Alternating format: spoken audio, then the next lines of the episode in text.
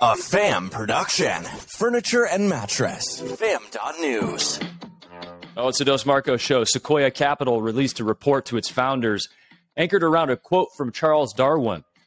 It's not the strongest of the species that survives, but the one most responsive to change.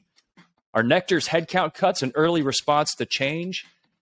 And if so, how can you prepare? The Dos Marcos show begins right now. Welcome to the Dos Marcos Show with Mark Kinsley and Mark Quinn, where mattress and furniture leaders gather to grow, get the inside scoop, tell stories, and take tequila shots. The galaxy's greatest mattress podcast has liftoff in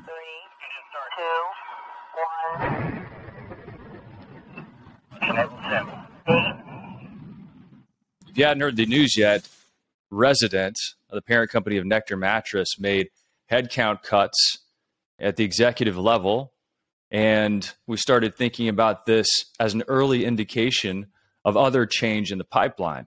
So we came across this report from Sequoia Capital to its founders talking about adaptability and how they can potentially prepare for a further downturn in the economy. We know the issues at play, uh, inflationary environment. We have a war. We have you know, gas prices that are spiking. We have major supply chain issues that still continue to shake themselves out. We have a labor shortage. Uh, and now, you know, if you want to go buy a new house, you know, 5% coming up to 6% is going to be the new normal. So the, the quote in the Sequoia Capital deck, Quinn, was all about adaptability. So if you're a, in a position of leadership or you're a founder of a company, they use the quote from Charles Darwin it is not the strongest of the species that survive, nor the most intelligent, but the one most responsive to change.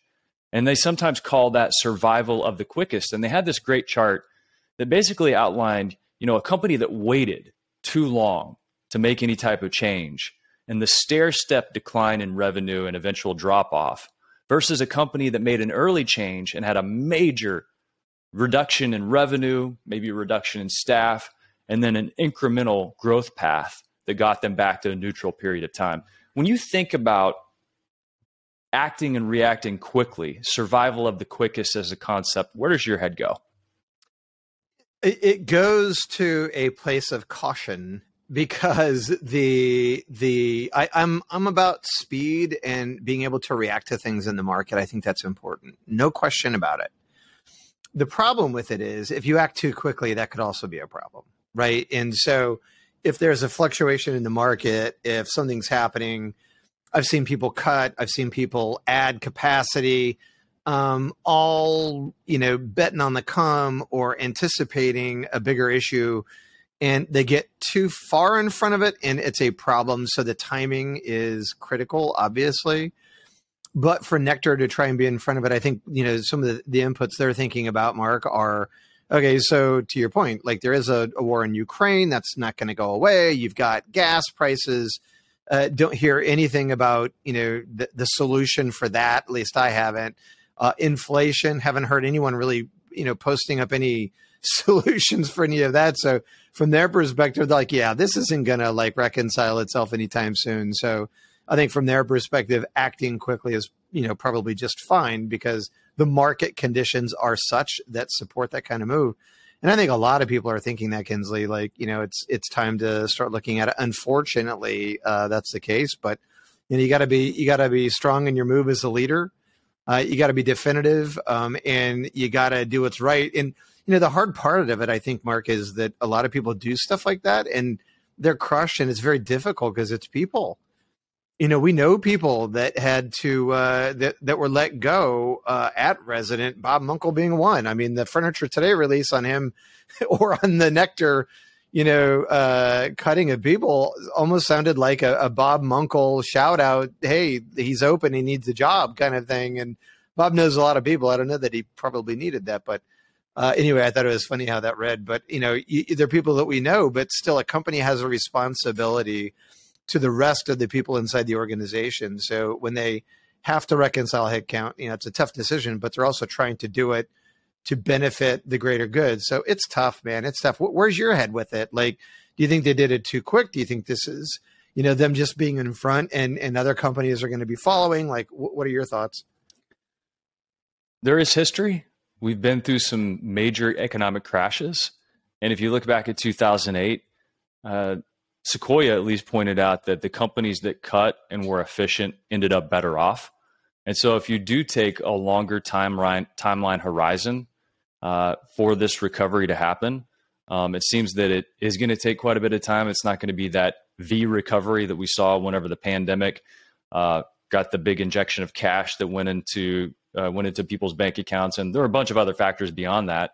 Uh, but there is history here. I mean, I look, you, know, you think back at 2008, you think about uh, the recessionary environment and the climate that we were in there, and companies had to cut. I remember a friend of mine uh, ran a business, they had about 70 employees, and they went to a four day work week just so they could keep all their employees on board. And They said, if we make it through this, and we will, we're going to be stronger than we than any of our competitors.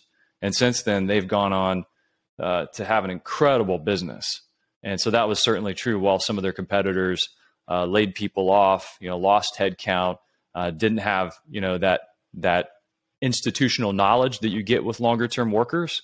Uh, so so I think there are ways to cut, and maybe that's the exercise that you could do. It's just something to think about. Do the cut exercise. Your projects, your R and D, your marketing, all your expenses.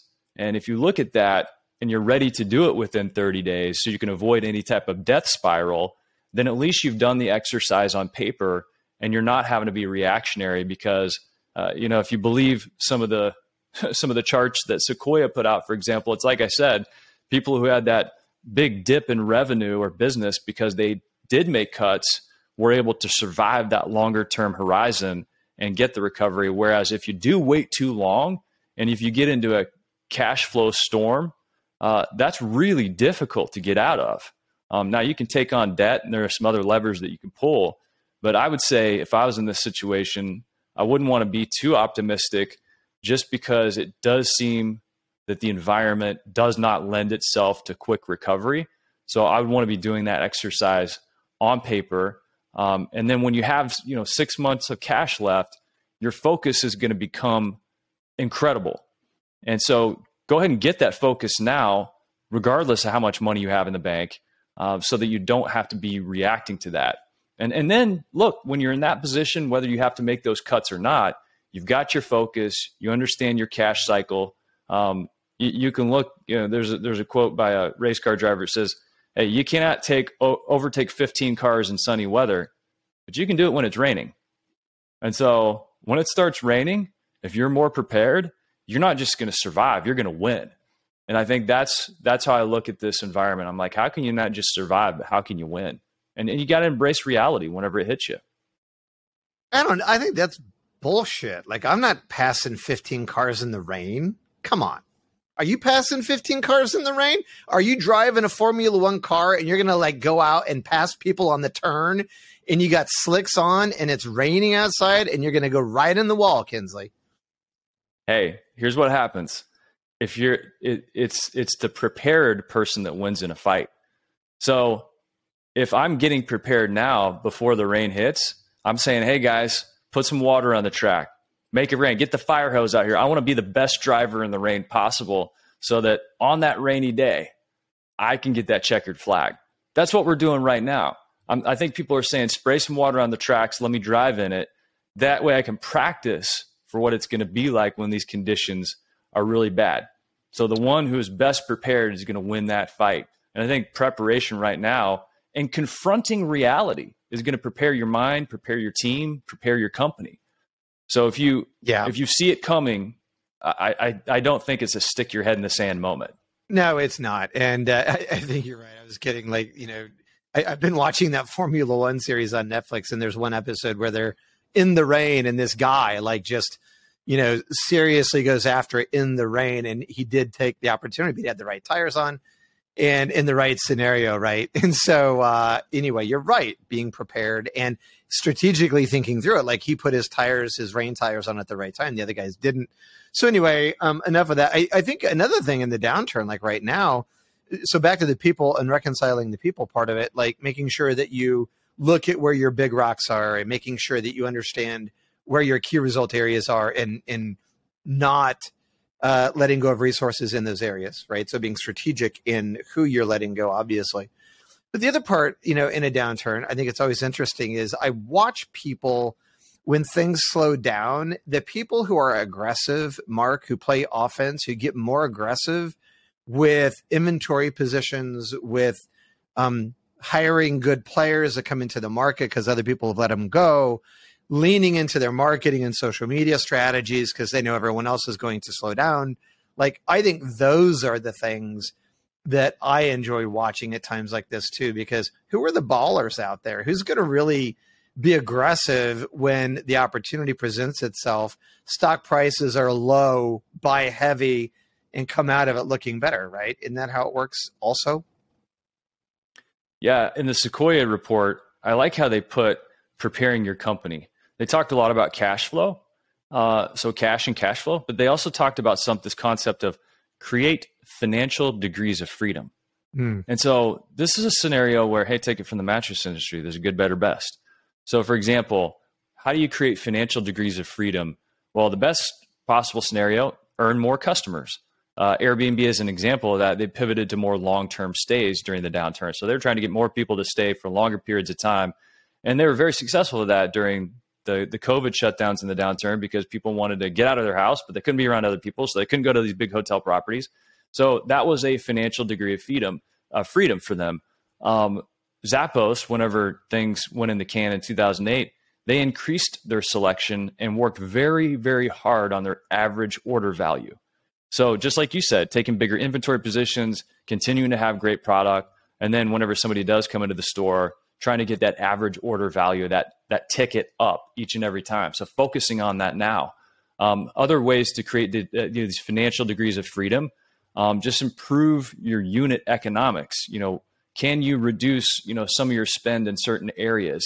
Can you improve your ROI? Can you get payback you know, like Zappos did on a customer's first order, which is very hard. You know, a lot of times people are looking at lifetime value. Um, and then you get into the excess, like what what is the excess that we can cut? And the, the thing is, whenever you have constraints, your creativity can flourish. You know, it's like if Mickey Mantle didn't have a fence up, he'd just be hitting balls 600 feet into the spring river. But a fence put up allows you to know what's a home run. So put those constraints on your team and get as creative as possible.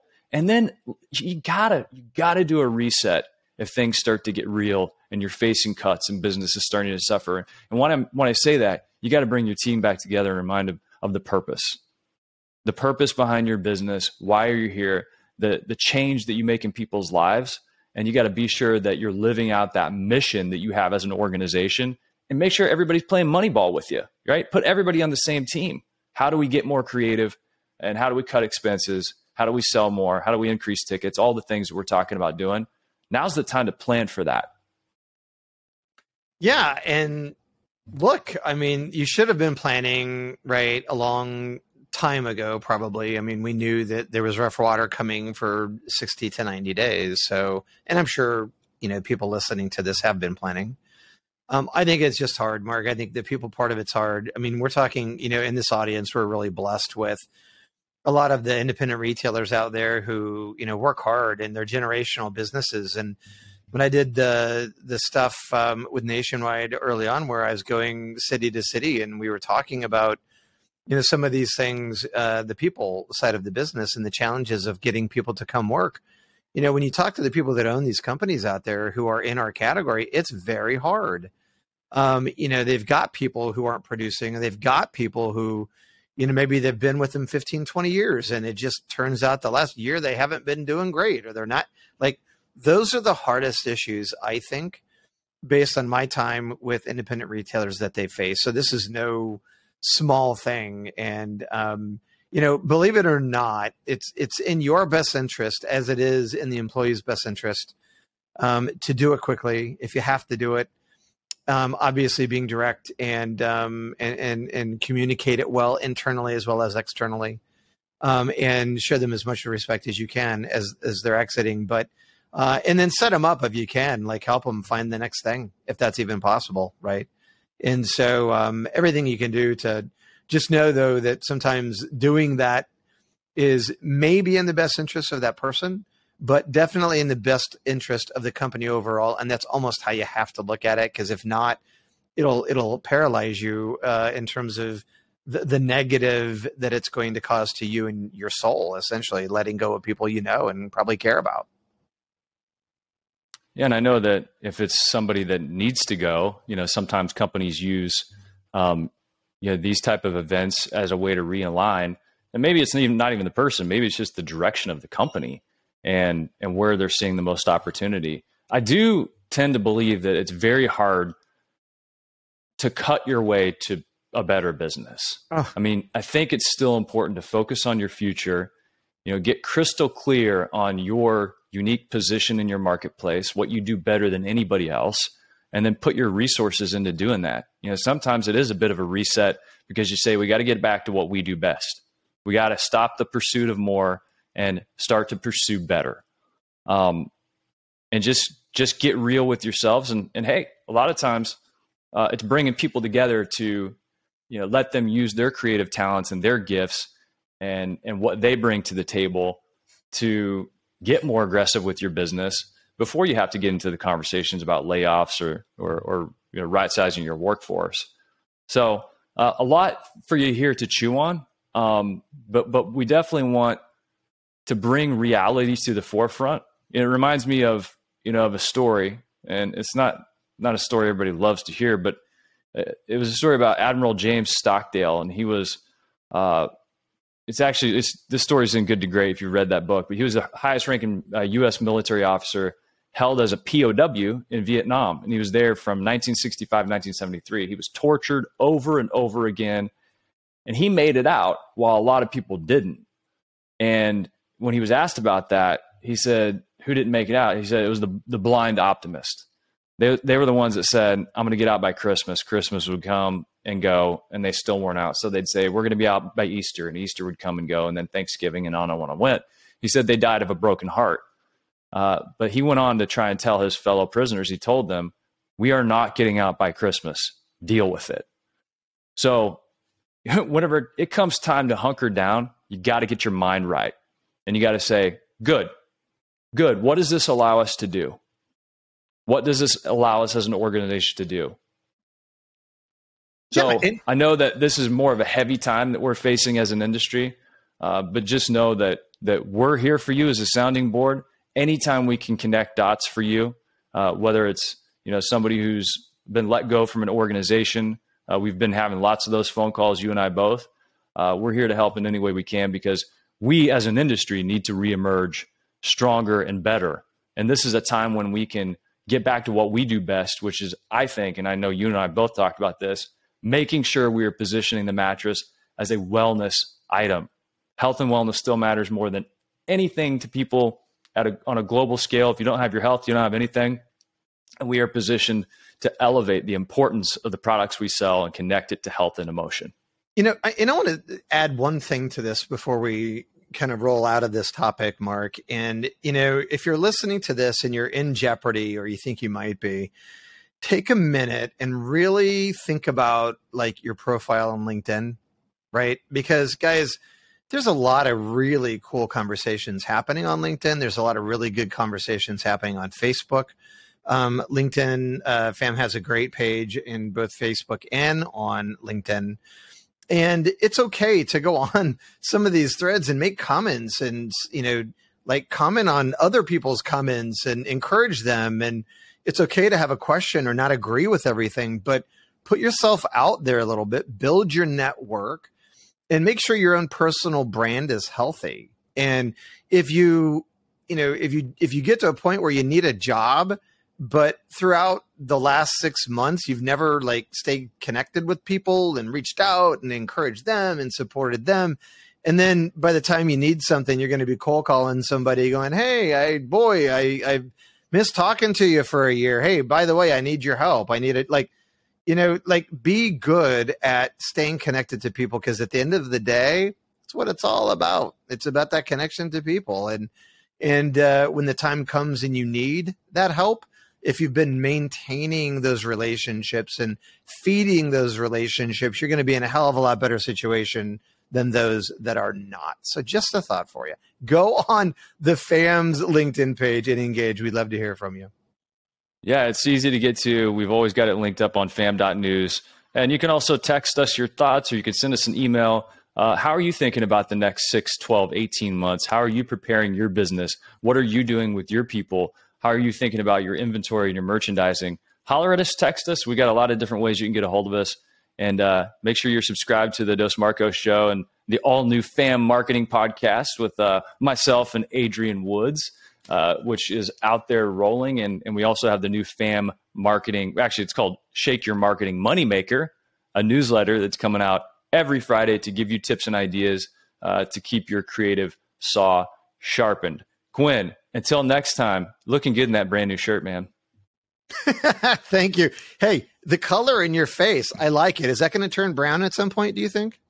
it's just it looks just like someone just went, just went smacked you right on the forehead. I, that doesn't. Oh look, man, like I'm worried I, about you. You got to put some lotion and stuff. I got it too, though. I got too much like sun, but you just, you just, man, you just look great. You look like you've been hanging out on the islands. I look like I, I, uh, you know, the fair-skinned Irishman that walked outside and got one glimpse of the sun and you know turned into a red popsicle. I love it. Well, hopefully you didn't get too much sun over the fall, uh, the last weekend, and if you did, uh, put some of that moisturizer on, guys. We love all of you that are listening. We are nothing unless we have this audience. You're part of that. You're part of our fam. God bless. Have a great week. And uh, no matter where you are listening to us on a on a treadmill, working your butt off, sweating, trying to get those pounds off, or you're driving a car, uh, be safe. Until next time.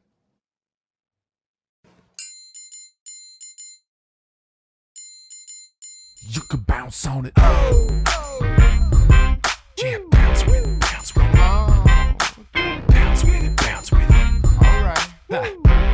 What is a hybrid? It's like peanut butter jelly, peanut butter chocolate. Hybrid so tight, there's no way that you could topple it. Hybrid on my wrist, that's a calculator watch. We add ourselves together and we take it up a notch. Got the airflow, yo, keep you cool as it get. Visco foam alone to make you drip sweat. Get a hybrid mattress, yes, you'll get better rest. Cool and comfortable.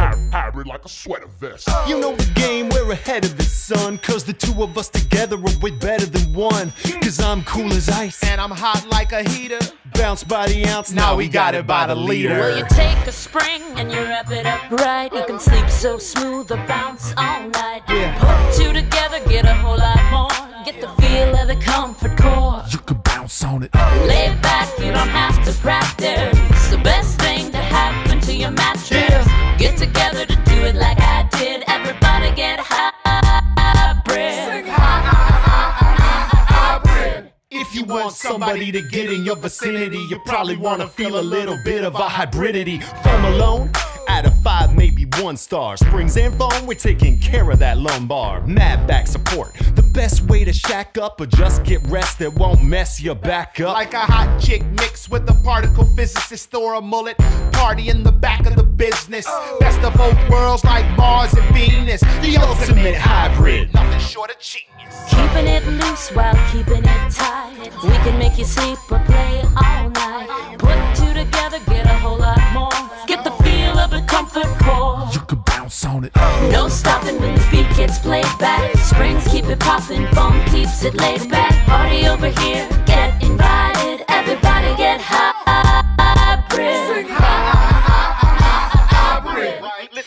Doesn't matter if your kitchen is charming when your bedroom's the most important part of the apartment. Hmm, what kind of bed do you keep back there? Does your girl wanna chill on a beanbag chair? Hell no! You need springs and foam, cause if that bowling ball don't bounce, you'll be sleeping alone. And if the bed don't react, then you can't get low.